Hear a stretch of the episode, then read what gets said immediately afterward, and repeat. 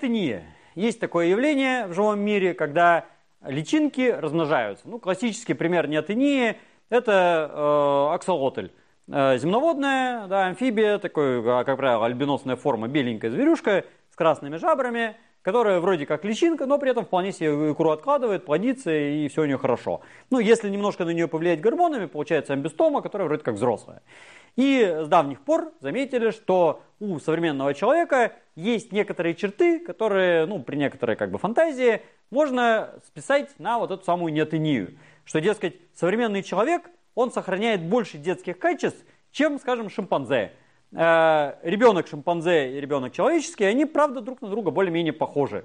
То есть раздутая головешка, маленькое лицо, э, лапки, значит, беспомощные, тушка такая, да, хиленькая. Э, а потом, соответственно, у шимпанзе вырастают здоровые челюсти с клыками, мозги, ну, немножко растут, но довольно быстро забивают на это дело, там гребни всякие появляются, ну, вот лапищи вырастают кривые, там, кривопалые, да, а, и шерсть, все покрывается шерстью. А у ребенка человеческого, у него челюсти подрастают, конечно, вроде как незапредельно, а мозги, конечно, растут, но, в принципе, пропорции вроде как детские в большей степени сохраняются. Вот. И ручки вроде как такие детские, какая-то шорстка вроде несерьезная, да, и как-то вот вроде нет и не. А, и на почве этого сравнения возникла такая как раз идея, что человек это в немалой степени не личинка а, какого-то там астралопитека, грубо говоря, да, то есть взрослые черты перестали проявляться, а детские стали развиваться. Но на самом деле тут проблема в том, что мы с самого начала почему-то считаем, что большой мозг это детское свойство, э, да, детское свойство, а большие челюсти это как бы взрослое свойство. А почему нет? Представьте, как это выглядит с точки зрения шимпанзе. Рождается детеныш с маленькими мозгами, маленькими челюстями. И, значит, у него челюсти остаются, э, вернее, это, мозги, вот они как бы были маленькие, да, и у шимпанзе они тоже остаются, в общем-то, небольшие. Это детский признак. То есть шимпанзе это не этническая личинка, а заметьте, что когда вот совсем ребенок прямо на подходе перед рождением, а иногда и сразу после рождения, он покрыт так называемой первичной шерстью, лануга. Э, иногда он рождается, вот ребенок весь такой в шорстке.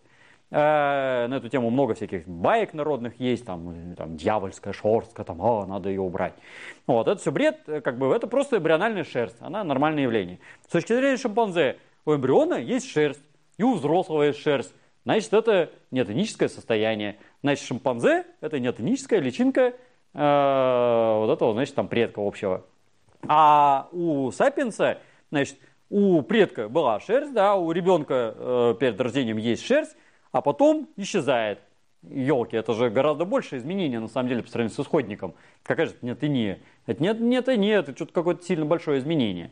И поэтому вот эта идея, то, что человек это не этническая личинка, она вообще как бы поворачивается в обе стороны, на самом деле, как бы смотря, что мы будем принимать за детские признаки.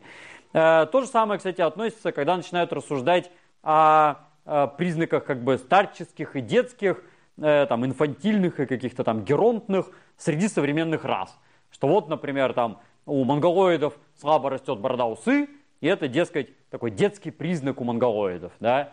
Но у монголоида вот такой вот высоты лицо бывает э, у северных. И это как бы вот совсем не детский признак размера лица. Ну, у ивенков, допустим, там мировой рекорд высоты ширины лица, и растительность действительно под нуль. Вот, то есть борода не растут у мужчин, но лицо-то большое, больше нет на планете. И какой же это детский признак?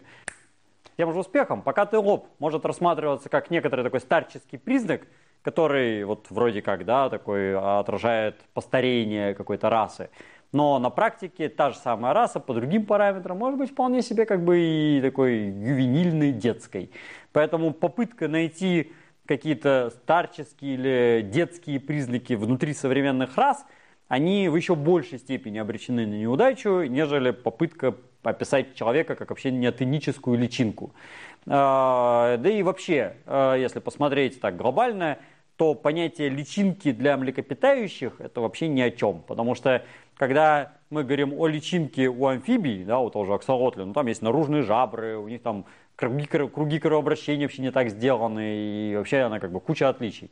А наша личинка, похожая на вот этого аксолотля, она сидит еще в животе у мамочки, на каких-то там ранних стадиях беременности. Там тоже у нас, да, есть стадия с жабрами, с хвостом по полной программе, как бы вот она личинка и есть. Но когда уже рождается ребенок, это все-таки уже ребенок. И ни о, каком, ни о какой неотынии в буквальном смысле речи идти не может.